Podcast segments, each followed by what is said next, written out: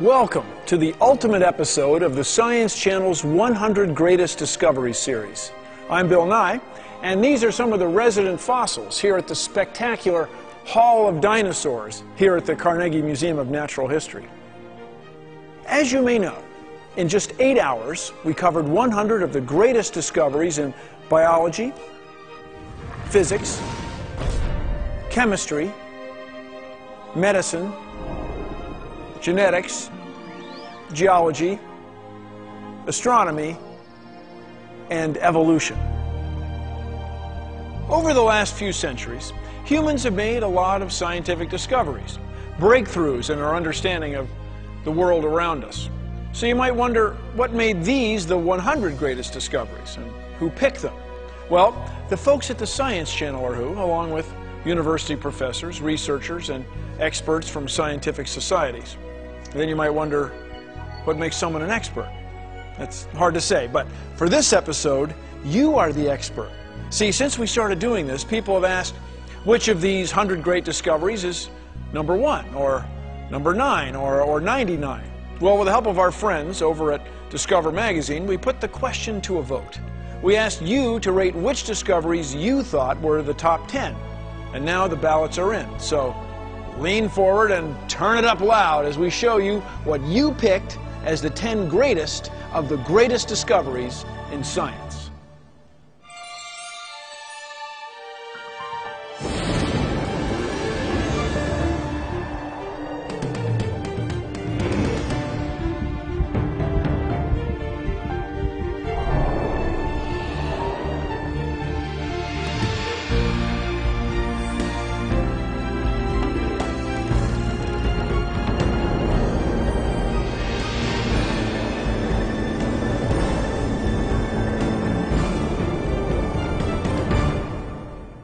We're counting down the top 10 greatest scientific discoveries.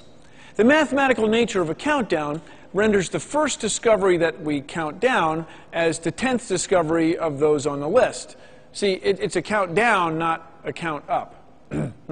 Anyway, it's our first one, and I can sum it up in 2 words. Isaac Newton. You see, it was the famous, the venerable, the incomparable Sir Isaac, whose genius contributed immensely to the advancement of our species' understanding of the world around us. Now think about it. It's quite a leap of imagination to realize that when an apple falls out of a tree, not only is the earth somehow pulling the apple down, but the apple must also be ever so slightly pulling the earth up. And Isaac Newton was the first one to understand that. But you viewers, in your wisdom, didn't want that. You weren't charmed by gravity with its inverse square, tiny invisible pull that is somehow large enough to control not only specks of cosmic dust, but entire galaxies. No, sir, Isaac.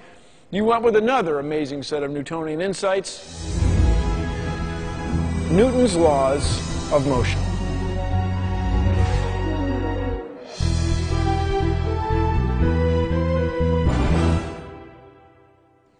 To many people, Sir Isaac Newton is physics, and it's largely because of a series of 3 books he wrote which contain Newton's second great discovery, the laws of motion.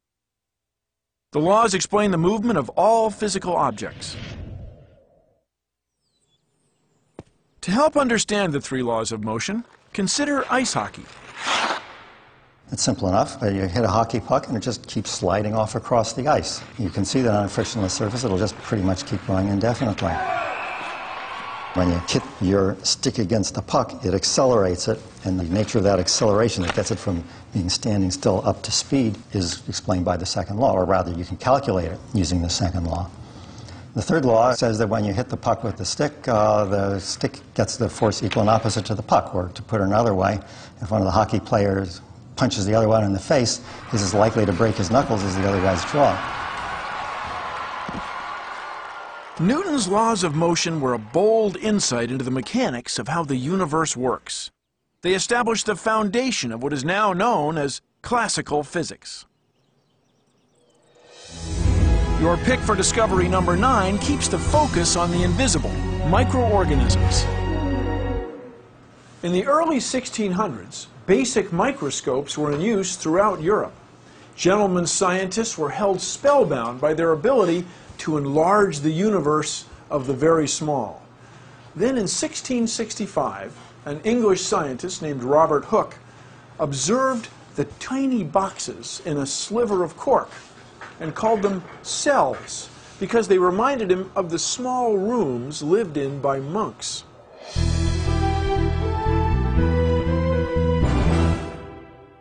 Anton van Leeuwenhoek was a Dutch merchant fascinated with science. Upon learning about Hooke's microscope, he decided to build one for himself. Dr. Gall. To find out what happened next, I paid a visit to Joseph Gall, a cell biologist at the Carnegie Institution in Baltimore, Maryland. Anton Leeuwenhoek, what did he discover? Well, Leeuwenhoek discovered quite a few things, but what he's most famous for are discovering protozoa, that is, small single-celled animals that live in pond water. How did he do that? He did it using a microscope of his own construction. Now, would you like to see? Oh, yes. You have a Leeuwenhoek microscope? Well, not an original. I have a replica of a Leeuwenhoek microscope. It consists of two brass plates with a small piece of glass, which is the lens.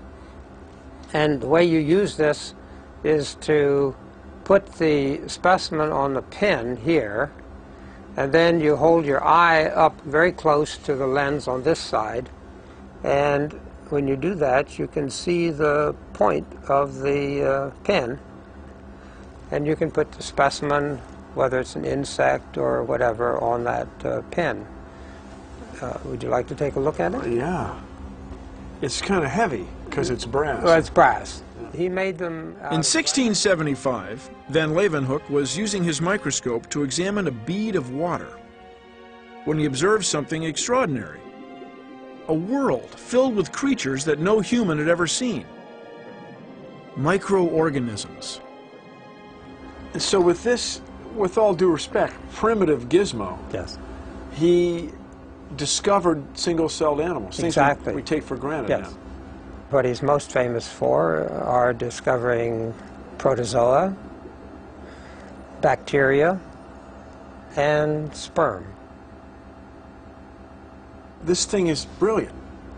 It's got a mechanical stage, it's got a focusing device, it's got all of the things that you need to look at a specimen. And it works. Did they know what they were seeing? Do you know what I mean? Like, did they understand? Well, I doubt that they really understood what they were seeing in the modern sense, but they were impressed that all these little things that were alive in water. I mean, people had no idea that water was teeming with organisms.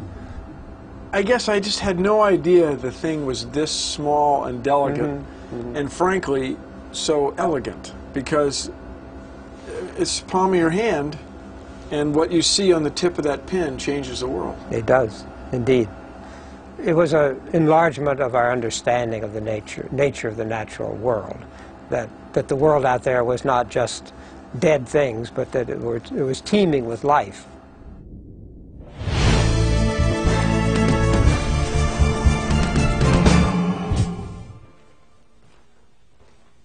If you're like me, and I know I am, you might be dead today if it weren't for antibiotics. There have been a few times in my life when I was sick. Sick, sick, sick. And these molecules helped me win a battle with a disease. You chose the most famous one. Perhaps it was the easiest one to find, to discover, because it's so potent. At any rate, penicillin changed the world.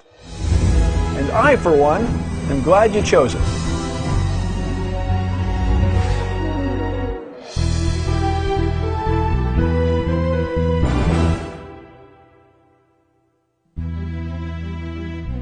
World War I, more than 10 million dead, many from the infection of their wounds. After the war, research intensified to find safe methods of repelling the bacterial invaders. Among those on the case was Scottish physician Alexander Fleming. While studying Staphylococcus bacteria, Fleming noticed something unusual growing in the culture dish, a mold. Penicillium notatum. He saw that the bacteria surrounding the mold had died off, which led him to speculate the mold was producing a substance that was lethal to the bacteria. He named the substance penicillin.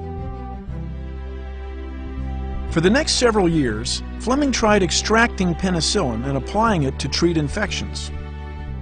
But he was unsuccessful and eventually gave up. Fleming's work, however, proved invaluable. In 1935, scientists Howard Florey and Ernst Chain at Oxford University came across a record of Fleming's curious but incomplete work with penicillin and decided to investigate. This time they successfully extracted and purified penicillin. And in 1940, they tested it. They injected 8 mice with lethal doses of the bacteria streptococci. Then they injected 4 of the mice with penicillin. Within hours, they beheld the results. The 4 mice not treated with penicillin were dead, but 3 of the 4 that had been given penicillin were alive. From Fleming to Florey and Chain, the world's first antibiotic was born. It was a miracle drug. It cured so many diseases that had caused so much pain and suffering. Strep throat, rheumatic fever, scarlet fever, syphilis, and gonorrhea. It was things that we wouldn't even think about today should kill you. With your next pick, you stayed on the disease theme, germ theory.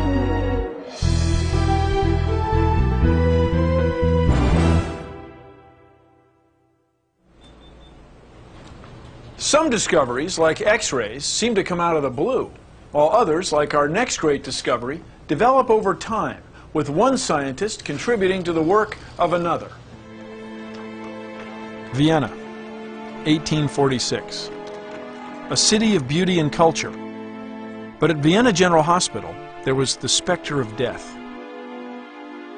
Many of the women who came here to give birth were dying. The cause? Childbed fever, an infection of the uterus. When Dr. Ignaz Semmelweis came to work at the hospital, he was alarmed at the scope of the problem and intrigued by a curious discrepancy. They had 2 wards. In one, the mothers were delivered by physicians, and in the other, the mothers had their babies delivered by midwives. Semmelweis noted that in the ward where the physicians delivered babies, 7% of the mothers died from what was called childbed fever. In the ward where the midwives delivered, only 2% of the mothers died from childbed fever. And this bothered him because physicians have more training. They're supposed to do better by their patients. Semmelweis was determined to find out what was going on. He noted that one of the main things that physicians did that midwives did not do was to conduct autopsies on these mothers after they died. Then they would go back and deliver babies or examine mothers without washing their hands, just like an auto mechanic who would finish up on one car and then move to the next car without washing his hands to get the grease off. He didn't see any reason to have to do this. Semmelweis wondered if the doctors were carrying some invisible matter on their hands, which they passed on to their maternity patients, causing them to die. To find out, he conducted a test. He decided that he would have the student physicians under his control wash their hands in a chlorine solution. And suddenly, the percentage of maternal deaths dropped to 1%. That's lower than the midwives. With this demonstration, Semmelweis realized that infectious disease, in this case childbed fever, has a single cause. If you eliminate the source of the infection, the disease does not occur. But in 1846, no one had made the connection between bacteria and infections.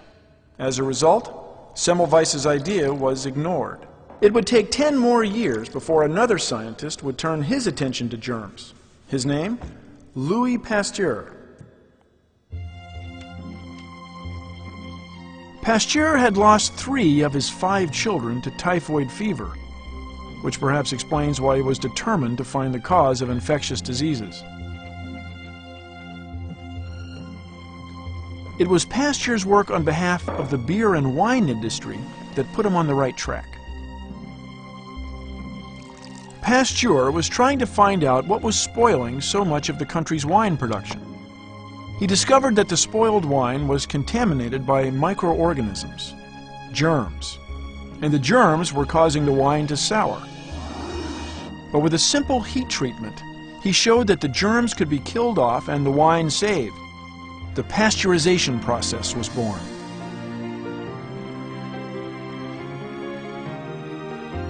So when it came to finding the cause of infections and contagious disease, Pasteur knew where to look.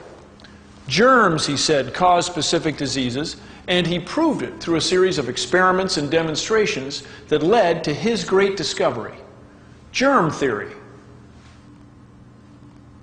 The germ theory literally marks the beginning of modern medicine. The germ theory has one central idea, that one microorganism causes one disease in everybody. Now today this seems so obvious, but this is one of the most revolutionary concepts in medicine. We inherit who we are. I know you were thinking about it because heredity is your number 6 greatest discovery.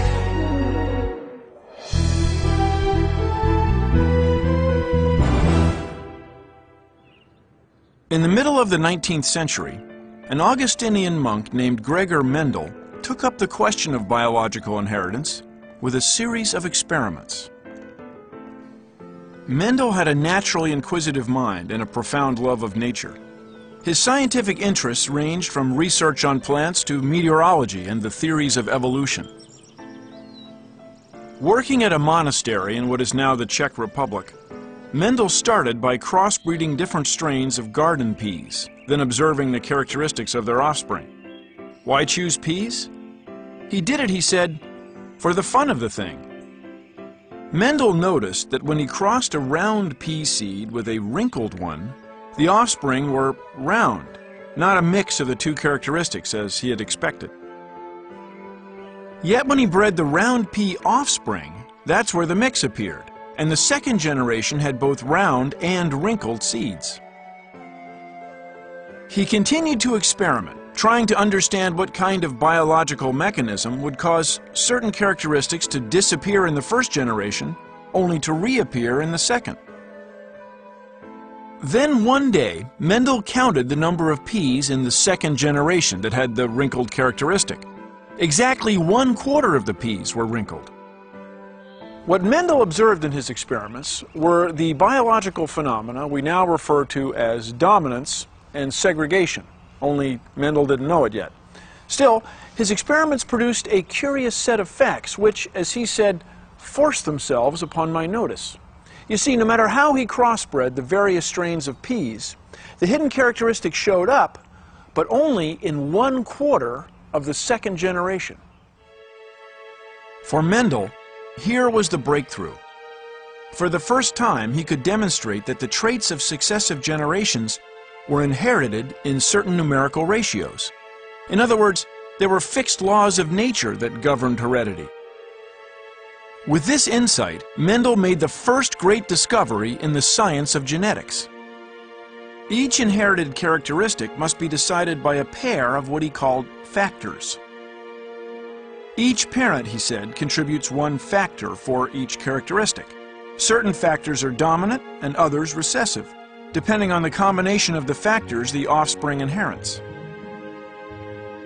And Mendel's factors are called genes. The term Mendelian trait is used to describe a characteristic caused by a single gene that sometimes reappears in 1/4 of the offspring.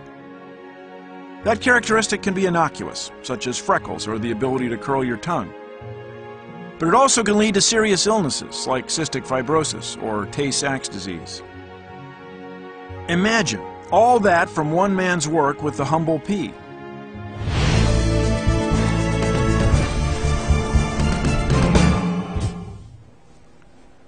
Welcome back. We're counting down your top 10 picks for the 100 greatest discoveries in science of all time. Well, all the time we could manage. The next one is so fundamental, so much a part of everything we see every day, that it is hard indeed to believe that it took us humans so long to come across this phenomenon. How could we not notice that the Earth is not the center of things? It and we are traveling through space. You see, the Earth moves.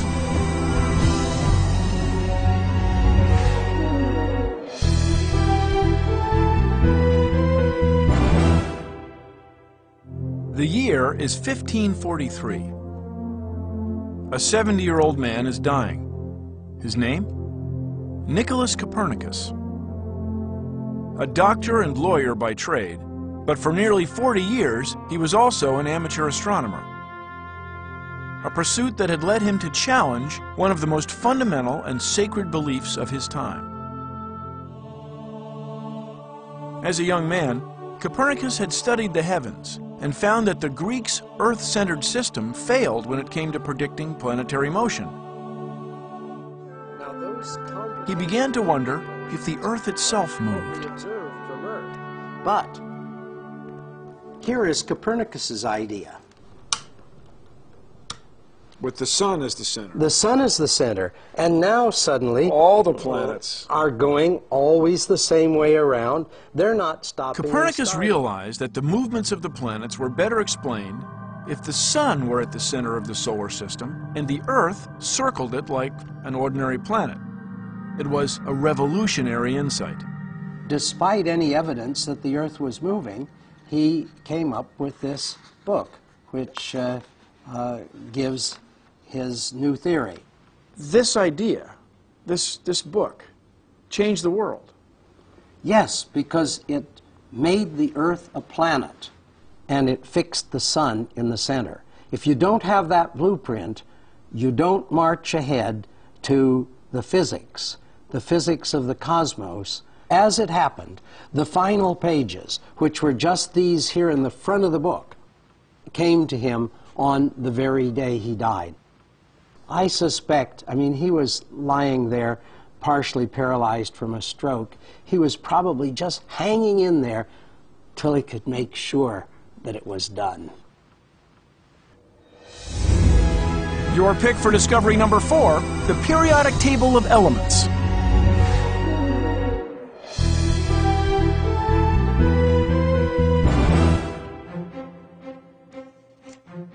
In 1869, a Russian chemistry professor named Dmitry Mendeleev was writing a textbook for his students when he began to wonder how he could best explain to them the 63 elements that were known at the time. To help formulate his thoughts, he constructed a card for each element. On each card, he wrote the name of the element, its atomic weight, its typical properties, and its similarities to other elements. He then laid the cards out like a game of solitaire and began arranging them over and over, searching for patterns. Then came the moment of discovery. Before him was something extraordinary. The elements fell into 7 vertical groupings. Each periodic grouping had members that resembled one another, both chemically and physically. Mendeleev had discovered the periodic table of the elements, a map showing how all the elements related to one another. A map so precise that Mendeleev believed he could also use it to predict the existence and properties of 3 elements no one had yet discovered. One would be like boron, he said, one like aluminum, and one like silicon. Eventually, the elements were discovered, and Mendeleev was proven right.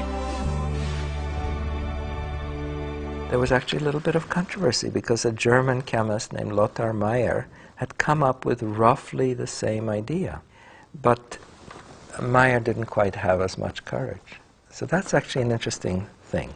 Here is this German who comes up with the same idea of periodicity, of which there were hints already before, but he doesn't make the predictions that Mendeleev does. So here we see the power of a risky prediction in having people accept a theory. There is nothing more powerful than making a prediction that's not obvious. And then have it come true. And have it come true. Mm. The periodic table is our icon. I mean, it's what we associate with chemistry. You go into any chemistry room, you see it. Why is the periodic table of elements significant? It forever changed the way that everyone would learn and understand the elements. The periodic table of elements is to chemistry as notes of music are to a Beethoven sonata.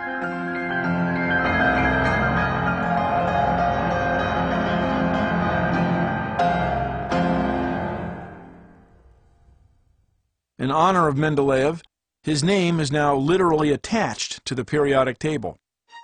The element 101 was named after him. It's called Mendelevium. It's not only chemists who like the periodic table. I hear you carry one around. I do carry one, yes, sir. Show me. You never know. And I seem to use it a lot. Let's see. It's a small one. So I'm going to give you a test. What is under nitrogen in the periodic table? Nitrogen is 7. Yes. I have to think a second. Under nitrogen. No, you're wrong. Oh, God. That's why I carry the thing. You're one off. It's phosphorus. Oh, phosphorus. Phosphorus is right. Phosphorus is 15? Yeah, you have to add 8 at that point. See, that's why I carry it. I can't remember. So it's 7 plus 8, 15 phosphorus. Okay. There's a pattern there. I get it now.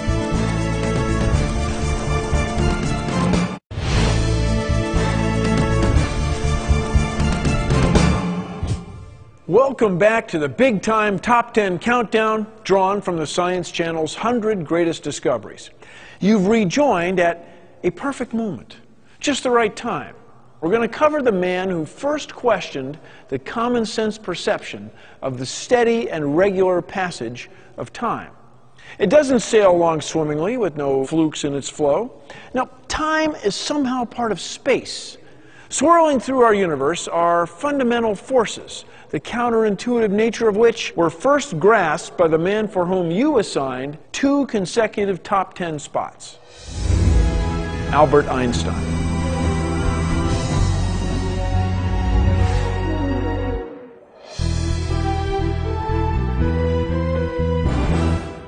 E equals mc squared, maybe the most famous equation known. Where did it come from? Einstein used relativity to show that as you approach light speed, bizarre distortions take place. Time beats slower, space contracts, and you get heavier. The faster you move, the heavier you get. Now think about that. The energy of motion has turned into making you heavier. M came from velocity. Energy. Here's how he did it. He imagined a flashlight shooting a light beam. He knew exactly how much energy came out of the flashlight. But the flashlight he showed weighs less.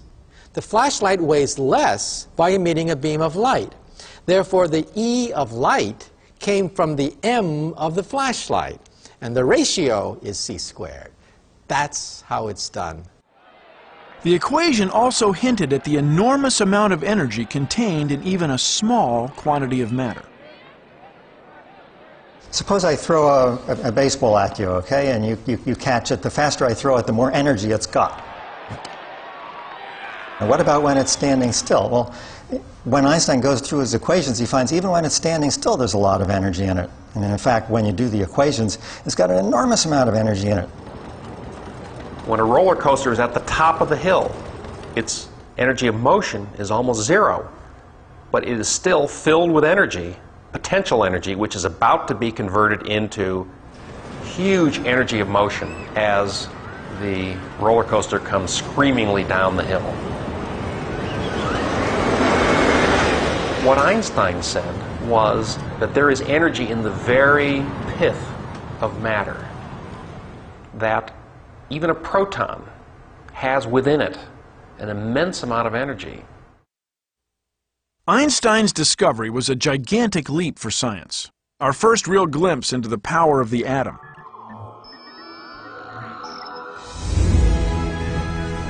Your second greatest discovery, general relativity.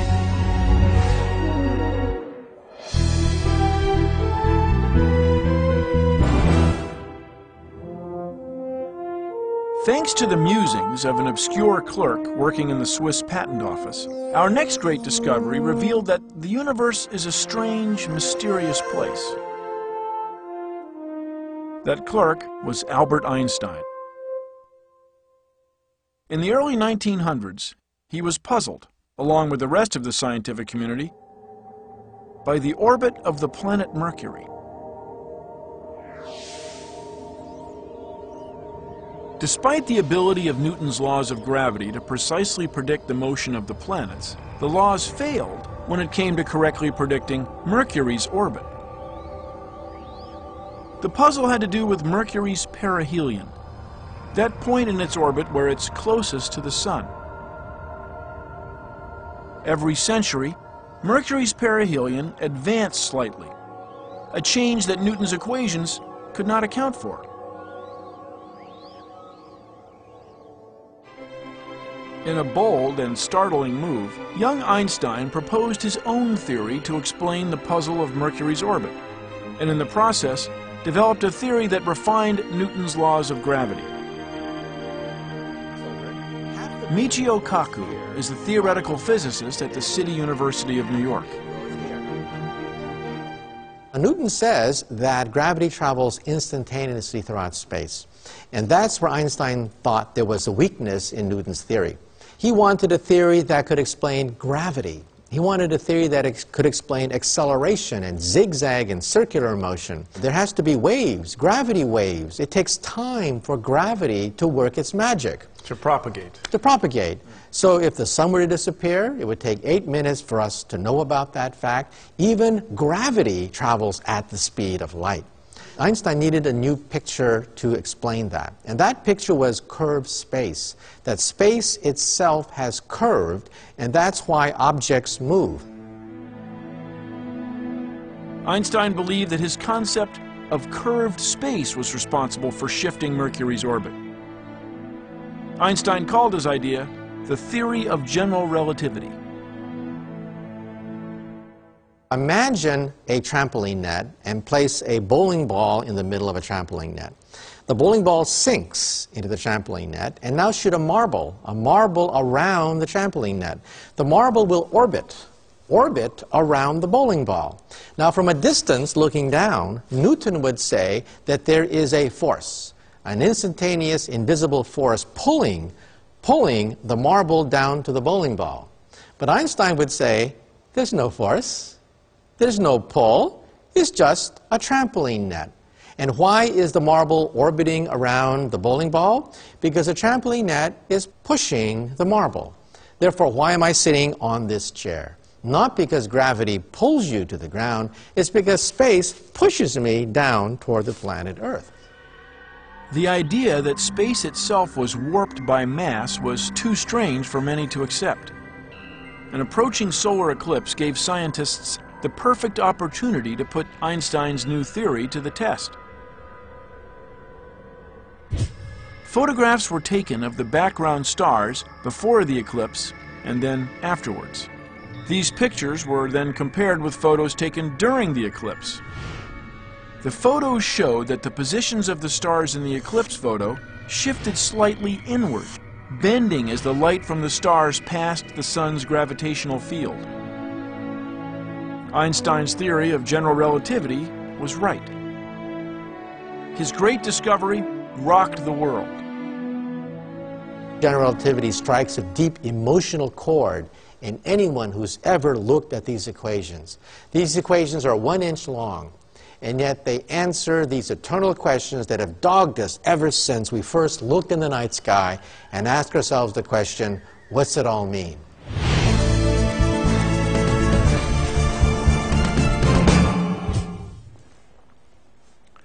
Now, before we push that big button in the control booth, before we vault up to that video viewer in the sky and on the cable, before we stop with this long introduction to the #1 great discovery in science so far, I just want to point out that this one is controversial. This one gets people's hackles a-hackin'. No matter how you feel about it, bear in mind that our next #1 discoverer came across some things in nature that surprised him, and he tried to explain what he saw. It's not the story of a guy just trying to cause trouble. It's the story of the guy who made what you and I consider the #1 discovery in science so far. Natural selection.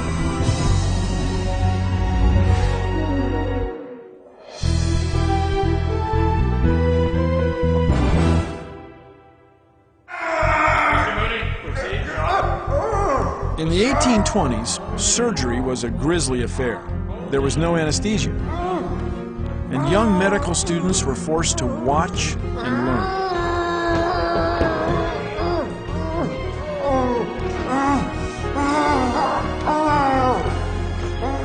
The young man who walked out that day was Charles Darwin. The ordeal of the operating room was too much for him.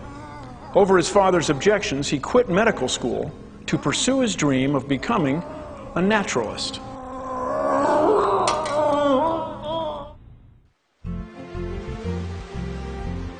Darwin was hired as a naturalist aboard the British Admiralty's HMS Beagle, which embarked on an expedition to survey and map coastal waters around the world. The Beagle was at sea for 5 years. To Darwin, it seemed an eternity. He shared a small cabin with the captain, with whom he had several disagreements, including the story of creation. Darwin. While the captain held to the Bible's account of creation, Darwin believed that the Earth had changed slowly over millions of years. It was a debate that would follow Darwin for the rest of his life.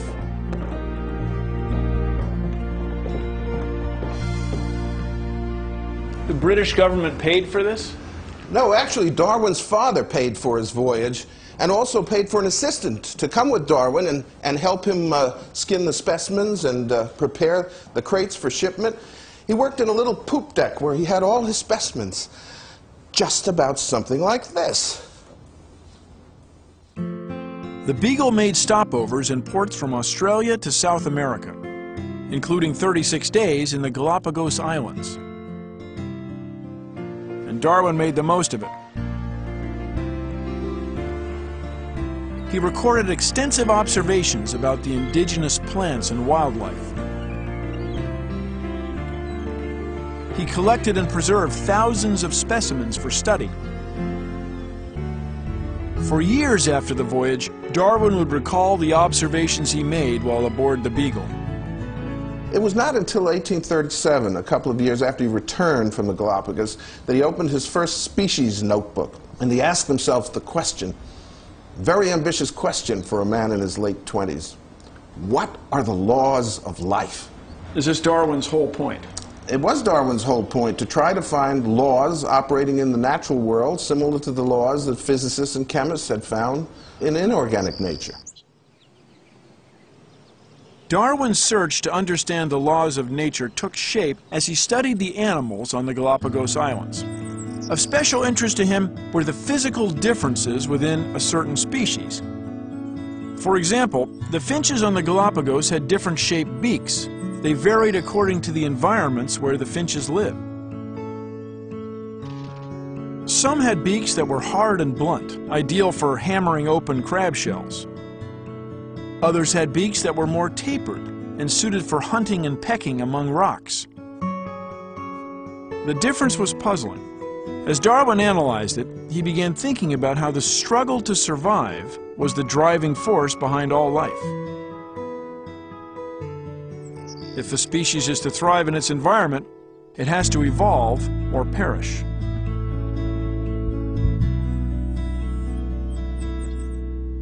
With this simple yet powerful insight, history was made. Darwin discovered the mechanism that made evolution work, the process of natural selection. Darwin wasn't the first guy really to come up with this, right? What was his special or particular insight? He was the first to come up with a specific mechanism, that is natural selection. He was the first to popularize the idea of deep time, millions of years that this process involved. He was the first to popularize the idea of the tree of life, in which we're related to all living things. The great geneticist Dobzhansky once said, "Nothing in biology makes sense without evolution." Because biology today is evolutionary biology. That's what biology is all about, and has been all about since 1859. How we got here, what kind of creatures we are, how we're related to everything else in nature. It's been established. We are all part of one great tree of life, plugged into a bloodline, to a DNA that links us to every living thing on Earth. That's not metaphorical. That's literal. Why did it take Darwin 20 years to publish his ideas? He knew there would be a storm of religious protest. His own wife was not happy that he was going to write things that were incompatible with the Bible. She wrote him a letter when they were first married saying, I hope that your science will not lead us to spend eternity in two very different places. Wow. And she was seriously concerned about this. Plus, he was trying to build up a mountain of evidence that would be incontrovertible. Finally, in 1859, Darwin published his theory of natural selection. His book, Origin of Species, is considered one of the greatest books ever written. People talk about the theory of evolution, right? But Darwin was the guy that said, well, there isn't any absolute truth here. Darwin, being one of the first modern thinkers, tried to tell us that science is provisional. It changes. What do you mean by provisional? It means it's the best truth you have at the moment. And when you get more data that can't be explained that way, then you have to get a new theory. So it's not an eternal truth. It's a provisional truth. It changes. And he did not want evolution to be accepted as a dogma or a creed.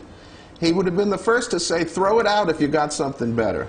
But we didn't find anything better. We didn't find anything better. In fact, what we found was that entire new sciences that were undreamed of in Darwin's day have come up through the study of molecular genetics and DNA, which reinforce the idea of evolution, so that now everywhere we look today, we see something that came from Darwin in science.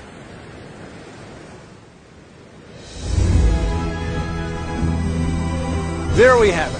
Your top 10 of the greatest discoveries in science. Now, before you get all arms akimbo about a particular favorite that didn't make it, let me say, I feel your pain. Look at this list. Do you see electromagnetism? I mean, for crying out loud, without that, right now, I wouldn't be here on television and you'd be doing something else. What about those big things like tectonic plates and the Big Bang? No plates, no jostling Earth's crust, and no us. No Big Bang, no universe as we know it. Your short list dissed, omitted, those discoveries too. Most of all, I miss having this story in the top 10. A woman comes up to Michael Faraday after one of his lectures about electromagnetism and asks him, but Mr. Faraday, of what use is it? And he's supposed to have said, Madam, of what use is a newborn babe? I mean, how prophetic, how forward-thinking, how brilliant is that? I mean, newborns aren't very useful. They're loud, they leak, but still, you never know. You just never, ever can really be sure what they might become. With babies and electromagnetism, it's all about potential. And I leave you with that. I hope you enjoyed our journey. It was fantastic for me. I met such intriguing people. Researchers, science historians, and Nobel laureates, all of whom love science and know the joy of discovery. Each of these discoveries, and the countless other insights that added to our understanding of the world, is worthy of more description than we could give it here. But here's hoping you'll give them all some thought as we continue to explore, understand, and discover. Go wild. Bye.